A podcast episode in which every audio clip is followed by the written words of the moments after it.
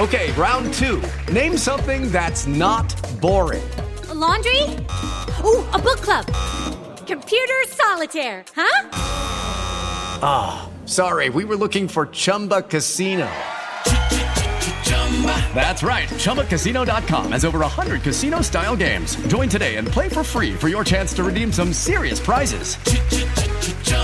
ChumbaCasino.com. No purchase necessary. Full prohibited by law. 18 plus terms and conditions apply. See website for details.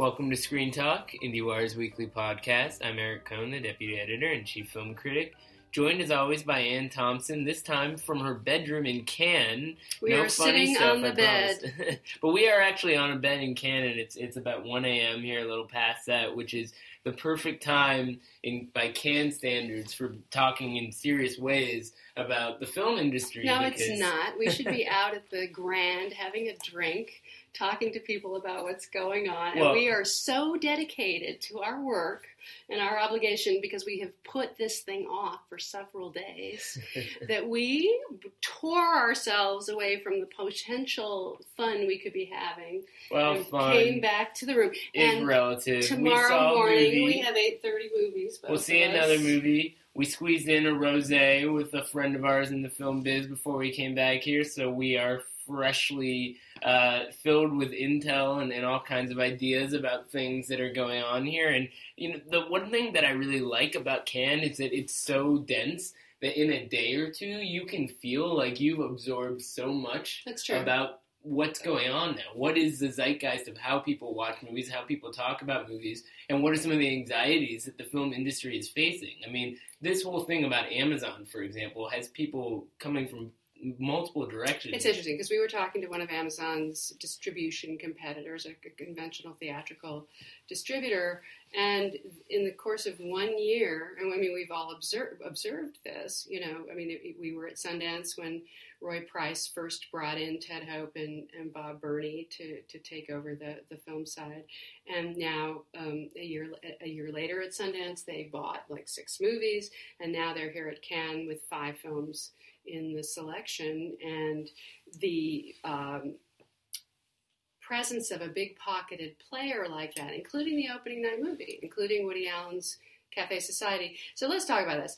Cafe Society, nice reviews. You liked it Solid. very well, um, more than me actually, more Yeah, I mean, more it's- than it's- I did, and but you know. I recognize how well made it is, and It's so a it's forth. a it's a fun Woody movie that's not doing anything you haven't seen before. It's cobbled pretty together sturdy. from a lot of his old elements. Sure, but that's just the way that he does movies now. But it, it looks good. I mean, it's Vittorio Storaro delivers, and Yeah. it's his first digital movie, yeah. Which is good. But he he said he you heard it at this lunch that he made this movie for thirty million no, dollars. no, no, no. Right? He denied that he made it for 30. 30 was the figure that I've been told by some very good sources. Reliable sources. And he was willing to cop to high 20s and used the line, which was rather remarkable, actually, if you think about it, that he couldn't raise 30 million for a movie if he sold his wife on the open market. He actually said Well, that. he's a great minter of one-liners who doesn't have a, a great moral compass. But uh, But he's as- under duress. He's been chastised by his son again, who can't seem to abide uh, a cover story in the Hollywood Reporter. Before we get to that, though, so this, we were talking about the Amazon thing. So, in relation to Cafe Society, very expensive by Woody Allen standards. but the scandal that has overshadowed the Mm. movie is part of what they're upset about. Right. This is supposed to be a great big launch of right, a very And they need- successful movie, and they need it to really work to Yes, show because they spent so much money on it. and they did, and they did well. They did well. So he, you know, and that's how they got it away from Sony Classics, which you know would have had it, but they never would have spent that kind of money, and it went over budget, and he had to put his own money into it, and so forth. Um, But you're suggesting that the the scandal, which at this point is basically a six month uh, commitment, because every time a Woody Allen movie comes up, Ronan Farrow could write another op ed. I don't mean, know if that's true. I, I think that it, it has been true that he cannot stand his father getting any kudos, and he'll he'll come. He's he's done this before. Um, The conversation is whether it services and stuff. sticks. Yeah, I mean, does it? I mean, George Ro- Clooney basically took it over in the in the in the news cycle already today with Money Monster press conference calculated Conversation Clooney about has that Donald power. Trump. He can he can get political and hijack even the the most zeitgeisty thing in the air at the moment. But um, An I, audible gasp went up from from the people in the room when he said Donald Trump will not be president. because his delivery's so good, he's an actor, and so is Donald Trump. On some, But he actually, I think, don't you think that George has some political bona fides that people actually sort of take him seriously on the liberal side of the equation? He's great at enunciating certain things in the way that a lot of actors who tend to get political don't. Say what's going to happen with Sean Penn next Friday when Yeah, he does his press conference or something like that. So One of there's the some few value in that. unsold movies. So people can probably tell just the way that we ramble through this stuff, just how things shift so much it can. And Well, it's chaotic. It's crazy. It's You, you, we're juggling schedule. You know, you and I were just talking. You're not. You're not going to see this movie. I didn't get to see that Right. movie. You you have this sort of fantasy of, of a jigsaw puzzle schedule of, of all the things you're going to cram in and all the then you have to write them and it takes longer to write them than you thought longer for me than it takes for you apparently Well, you know, it's just the trick of the trade, but there is this kind of visceral illustration through the difficulty of seeing as much as you want to see, of just how cluttered the marketplace is, and how difficult it is for anybody who's tasked with the job of getting these movies seen outside of a bubble like Cannes to actually do that. Which is why we have IFC and Amazon with movies that they pre-bought. Kino pre-bought a movie we still haven't seen yet called uh, Slackjaw that's screening tomorrow, and they and, and they hadn't seen it when they bought it. slack bay Slack Bay from Bruno Dumont with, with Juliette Binoche.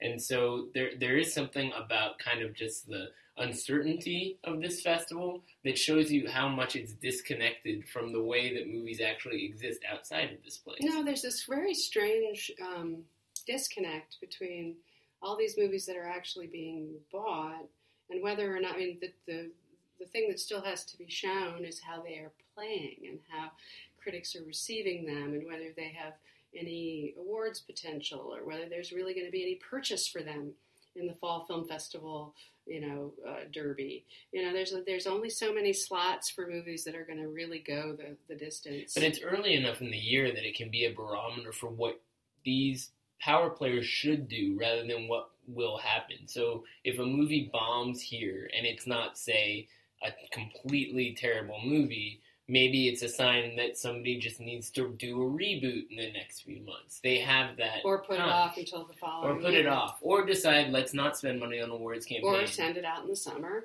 I mean, you know, uh, we're we're gonna we're gonna see whether the, the Hands of Stone is worth is worth checking Or out. Loving, which is Focus Features movie with Jeff Nichols, could be an awards movie, could not be an awards movie. So we have the new Focus team here in Cannes, and we can talk more about that. It's very pretty week, interesting. Yeah, yeah. I mean they'll they'll be throwing a, a little shindig here, as many different kinds of people do.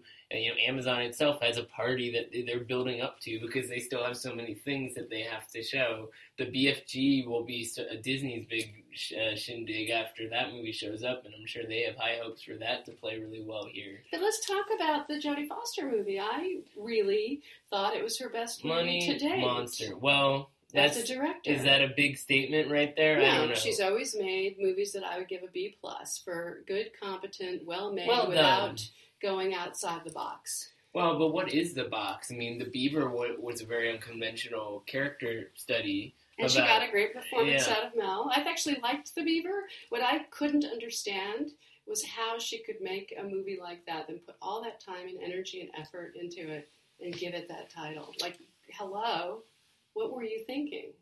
Uh, well, from a commercial standpoint, it probably did well in VOD. You know, ranks higher. But uh, then the whole Crazy Mel thing happened around then anyway, or it was Crazy It was Mel Part Two or something yeah. like that. So there's a lot of different factors that held that movie down.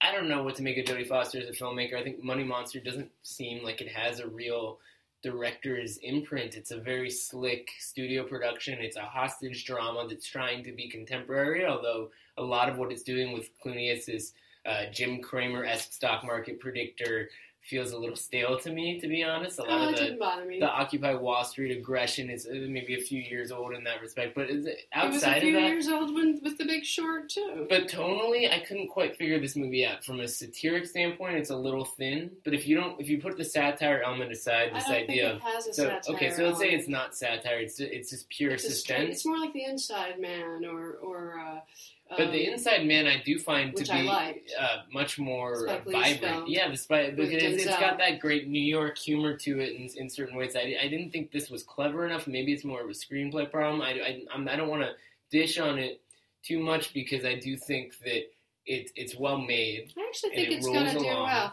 I think it's going to fit a certain niche in the market that isn't getting fed. What is that? Very niche? much the adult moviegoer who wants a good time at a good, solid commercial entertainment. It's not an art film. It shouldn't be, you know, considered something that would be in competition. It's a commercial Hollywood movie with some uh, meat on its bones. But I'm not going to give it a pass because of that. Well, I like the Woody Allen why is it in more. Cannes? It's in Cannes because it's a marketing launch for the whole world. Of course. That's why it's in Studio Cannes. And you've got and huge stuff. movie stars going up Sure. the red carpet and Gotta all have that George. stuff.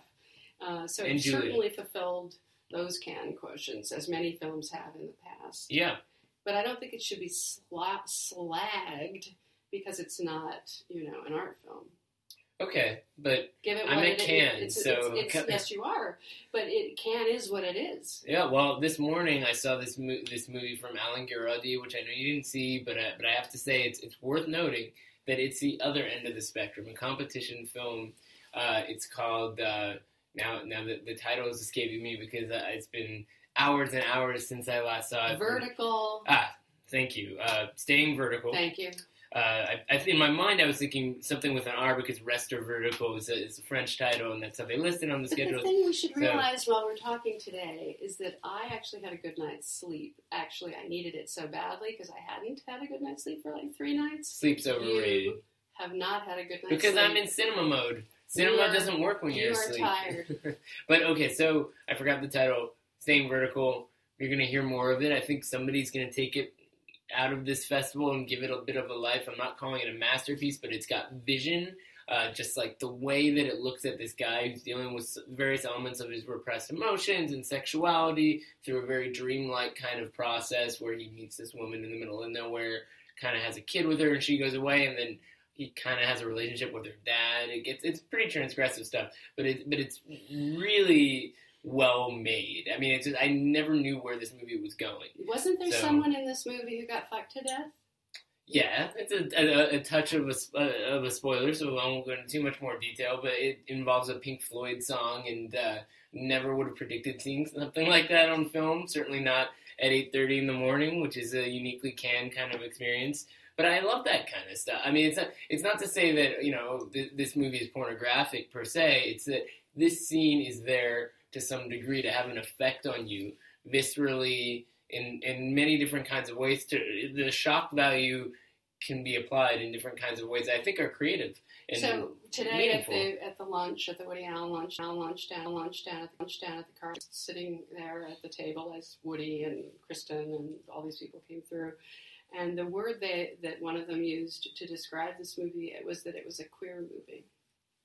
In the sense, not that it was a gay movie, but that it has a sensibility that is queer. We had an interesting conversation with Jesse Eisenberg about the distinction between gay and queer. well, he's not somebody I would really lean on for a clear distinction. No, he was asking. He was Oh, asking the gay journalist. He put it to the him. journalist. That's very interesting. Well, I think uh, you know the challenge with these kinds of conversations is that they need to be applied to the right kinds of things. To me, it's like I'm not going to talk about a Woody Allen movie in those terms because Woody Allen is just so far removed from anything that seems to open itself up to that kind That's true, reading. for sure. So it just feels like this you're was, ta- this was talking about vertical lim- lim- staying vertical. Yeah.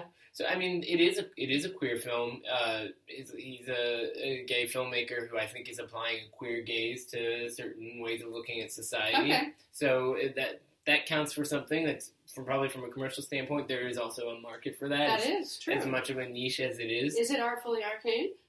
Uh, I think your label might may indeed uh, apply in this case, which which is great because we'll You have think I more won't like this movie? It's it, well, it's a, that's the test, isn't it? And then something like Son of Saul comes along like last year, and it tops both of our top ten lists. So, We are capable of being on the same page. so I saw Laszlo Nemes last night at the opening dinner. He's actually the director of Son of Saul, who's here last year in competition. Now gets to just hang out and watch movies for ten days because he's on the jury. And I find the Cannes jury to be fascinating. Here you have, you know, Kirsten Dunst and George Miller is the president and Mads Mikkelsen. I mean, it's like this Avengers dream team. It's a fantastic jury, and Yeah. then you have Arnaud Desplechin Yeah. as well. he could hijack the whole thing. with, with Nemes. They seem to be sort of in the same. Yeah, they give a certain, certain cinephile sensibility, and then they match it with and as they were A-list actors. and- yeah. And and then the, then you have the actresses, you know, Vanessa Paradis, they, and it's so funny because they all talk about they oh it's about emotion and it's about you know feeling strongly, and you could sort of see how how the the the vote splits. Luckily, Valeria Golino is also a director and she has a brain, you know. she- well, hopefully they all have brains because they're going to come in handy over the next 10 days. I mean, even though you can these just see how the men are, are I don't know how to explain it to you. They're dominant. Well, don't forget, George Miller is a, fe- a pretty well known feminist at this point. He's got his, his street cred in that respect. So hopefully he'll apply the same approach he did with uh, Mad Max to the way that he runs this jury. So that Lacham was very uh, artful at the jury uh, panel. He, he he praised. He said the kinds of they always ask the same question: What are you looking for in a competition winner? You know, and he goes, "I want to see movies like Son of Saul and Mad Max." You know, Wah, wah. Just getting on their good side early so they don't at each and, other's and throats. Nemes was saying, "I want to see movies that make me believe in the future of cinema." You know, the, Yeah, whatever. I'd just be like, I'll, I'll know when I see it. You know, I mean, wh- what? How can you possibly address a question like that? Because the, the method by which these people are going to select a movie that is going could have a real effect on its life beyond this festival and the filmmaker's career is so arbitrary. I mean, it's just who knows. That was Nemes. Nemes actually said it's one of the most random things. You know, it, we have this particular jury. If it were another jury, it could have a completely different outcome. And he's And- thinking about his own experiences because he could have won the Palme d'Or last year. And then there was uh, Kirsten Dunst saying that if it weren't for Cannes, Son of Saul wouldn't have had the trajectory that it did. And thank God that Thierry Frémaux, who is absolutely uh, notor- notorious for being conservative about anointing new auteurs, had the sense to recognize that Son of Saul, from a rookie, from a first timer, needed to be in the competition. Well, let's talk about that for a second. Thierry Frémaux does not exist in a vacuum, right? The director of, of Cannes is the face of Cannes in a lot of ways, but there is a programming committee, and there are people, there are outside influencers who who are really playing critical roles. Vincent Maraval. Vincent Maraval from Wild Bunch, for example. All, But it could be somebody like it could be somebody like Richard Klubeck at UTA. I mean, it could Right. be you know somebody like that ramming Southland tales down their throat, you know, before it was ready. Right. Well, so this year UTA is repping David Mackenzie's film Hell or High Water, which I'm really excited to see. Me to too. see. It's a western. Yeah, so the, the the thing that I really find intriguing about Cannes is that you have this competition and so much emphasis placed on it, and the media follows the narrative of the competition. Because it is one. and yet Even there's if Woody more. Allen says the competition is bad. But there is more beyond the, the ensemble regard stuff, the director's fortnight. I mean, Cannes turns the competition films into the rock stars, and the other ones are kind of like, you know, the crowd below or something. But they, there there is a much more complex ecosystem than I think a lot of the press coverage suggests. Well, one of the stories that we ran in uh, IndieWire, uh, which I read and, and approved of to a degree, I have slight quibbles with some of it, but just because uh, it has to do with the idea that the numbers and the math that that Thierry came up with to say that there were X number of, of women's pictures in the competition and in the selection so there are three really three women up. directors in competition. That's the thing that I think gets people most riled up. So there's 21 competition films, and the percentages. Now he's saying, well, that matches up with what the percentage is in real life. Well, the truth of the matter is, it doesn't. Dude, your math sucks. And also, and independence in the in the universe of independence, they're much higher proportion Yeah, of it's a that's a horrible answer because it's just so. No matter what, It's I mean, not our could- fault; it's their fault. It's yeah. It's Right. just uh, you, you you have to. It's so obvious that they've taken films over the years that totally, like the Bercot last year, was totally worthy of being in the competition. In my opinion. and it's view, like opening night. Well, just give it opening night. That's a that's enough for that film. That makes me mad. there is some kind of disconnect where I, don't I don't know if it's the culture or, or certain attitudes, but something about the idea of a women woman director. It's like it's treated as an exotic concept. Even when they, even when they do make it into the line, I mean, when was the So last there's a big when they did Chacun son cinéma. Jane Campion was the only woman. There she Right. was with her beautiful white hair, the only woman in this room full of men, and it represented winners of the Palme d'Or over the history Right, of Cannes, and she was the one. she was the one. And and you know, and in, and in our world in Hollywood, Kathryn Bigelow fulfills that that function. You know, the one woman is you know along with the you know the others have been nominated, but the winner of the Oscar for best directing. You know, Just one. and so and so you have you know Alice Winocour who had a terrific film last year that was in Un Certain Regard. I would have argued that Natalie Portman's movie they put it in Un Certain Regard for a good reason, which was to protect her from what turned out to be fairly negative reviews. It's a good point bringing up Winitar because she was just selected by uh, Film Society of Lincoln Center to be their filmmaker in residence this fall, and they've done that four years, and I believe three of them have been women. Fantastic. Nina Rachel Zankari, uh, they had He's a Andrea Arnold. filmmaker. They're all fabulous back filmmakers. here. So I mean, it's uh, it's one of those things where even though it's exasperating to keep talking about this and the occasional obnoxious commenter surfaces in an IndieWire article to say we're being too PC, I do think that we have to continue to remind people that there are plenty of women filmmakers. There are plenty of all kinds of filmmakers, and an inclusive programming style should is not going to come at the, the expense of quality because uh, the quality is definitely there. Yeah. And that's something that a lot of people have been talking about all over the place. and, and could there be, you know, a, a, a little more hard work put in, toward finding where, where the where these films are? I mean, when I was when I was in that, we, we talked about this when I when I was doing the program, the uh, jury for the AFI Fest, uh, the new. Um, it was the new auteur. Yeah, yeah, we were on that together. It was great. It was great. You and I did that together, We and gave a Vision was, Prize to the Tribe. Yeah, that's right, and, like that. and that wonderful uh, Mexican film I liked. Um, Gueros. Guerreros. But anyway, there were there were some great women filmmakers in Yeah. that group, and there there are many of them all over the world. And somehow Cannes isn't trawling nearly as aggressively as they might be. I mean, it's also not showcasing virtual reality. It hasn't created a TV section. I mean, it hasn't changed a lot of stuff There's the something years. sweet about that, actually. The other film festivals have all jumped into it, and this remains the pure. You wrote about this, the Yep. pure, the pure cinephile festival. which which I find also fascinating because from a business standpoint, it's not wise per se to just focus on the feature length format. I mean, the movies in competition are disproportionately long. A lot of them are over two hours or close to three, like they're really trying to prove their weight. Um, but it's also, it, it feels like it's a statement on what movies are in relation to these other kinds of related media that we talk to how much currency is that going to have the more and more that TV becomes this dominant media that other kinds of digital technologies impact how we watch things on the internet and so I forth. I find it lovely. I, I find I find the old fashioned uh, verities. I mean, Todd McCarthy, God forbid I should mention the Hollywood Reporter, uh, wrote a I story that that was that they had a great issue. I'm sorry, they just did. I mean, Variety did a great issue too. Again, you know, opening issue. And IndieWire's killing it. And we're killing it online, dudes. We're killing it. But they, uh, the, his piece was, you know, very sweet, looking back on the sort of, you know, what it was like in the old days, and and how much of a smaller, uh, kind of intimate, accessible community it was.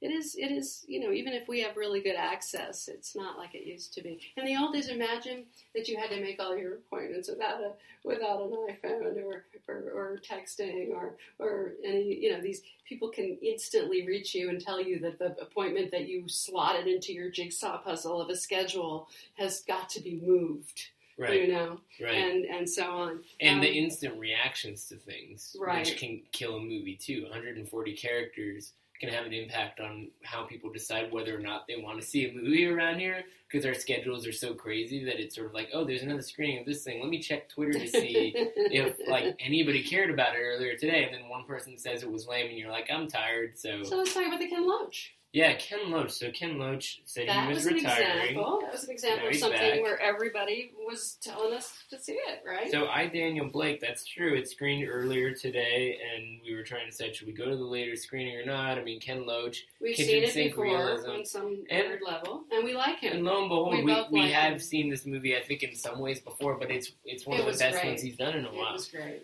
Great. I don't know. I don't want to Tearjerker for Hanky. Yeah, It'll it work in the She she did cry. I can I, attest to I it. definitely did. And it, and you know, it's it's about a sweet old guy basically trying to get his what, what I guess is basically More of a Clint. Eastwood type, though. Not so sweet. Well, he's not too He's gritty. masculine. he's masculine. He's paternal. He's a he's, He's a trying to- carpenter. he's yeah. a builder. He's he's a guy who's been working his whole life, and he's had a heart attack, and he can't get a job. And it's all, it sort of it reminded me a little bit of the the last days of, of Mr. Lazarescu. What was that called? Uh, yeah, well, that you, you nailed the it. The death. the of death of Mr. Mr. Lazarescu Lazarescu. from Cristi Puiu, who has a movie in competition this year that's not nearly as accessible as, as this Ken Loach film. But um, Or Mr. Lazar. I loved that movie, The Death of Mr. Lazarescu. yeah, This I think this is not a as similar impact. this is not as it's about the system grinding you down. Yeah, but it, I mean, it's a Ken Loach movie. If you've seen Ken Loach movies, he, he's he's great at finding actors. He's got a terrific writing partner, and and the dialogue is very credible. Um, I And it's do think effortless, sort of smooth, accessible, accessible. vie It's- quotidienne. It's a little filmmaking. it's a little obvious, and it's and it's didactic. So I, I is a I'm not holding it against that per se, but uh, like I was saying earlier, I mean, it's kind of like yeah, when Nicholas Kristof writes a great op-ed in the New York Times, he threads it into a narrative context, and I do feel to some degree this is what Loach does. It's almost like journalism through fictional I storytelling agree with on that. some level, and um, it's not. I don't think it's It isn't a drama. This is a drama. this is a bigger, more accessible drama than say Jimmy's Hall, yeah, which was which I last. liked, yeah. but I knew no one would go see. It's funny because he said that was going to be his last movie, and now he's saying this is his last movie, and this is a better last How movie. old is he for real? Eighty something or another. People can look it up, but he's been around a while, On that note, we're gonna go sleep. supposedly. Once you get me going, you know, I could just keep keep doing it. We could do a special edition. Speaking of which, We're we going are to. going to. We're gonna be Uh, at the American At the Pavilion. American Pavilion, if you are in Cannes, you can come on by on Wednesday at 3 p.m. We love meeting Come our on, listeners. We do. yeah, and especially here at Cannes, where we can hear from people all over the world. That's right. Apparently, they're out there. It's fun. which is amazing, and we love to get heckled and asked uh, difficult questions. And Come on Uh, by, give us a hard time. let's do it, and uh, we'll touch base then.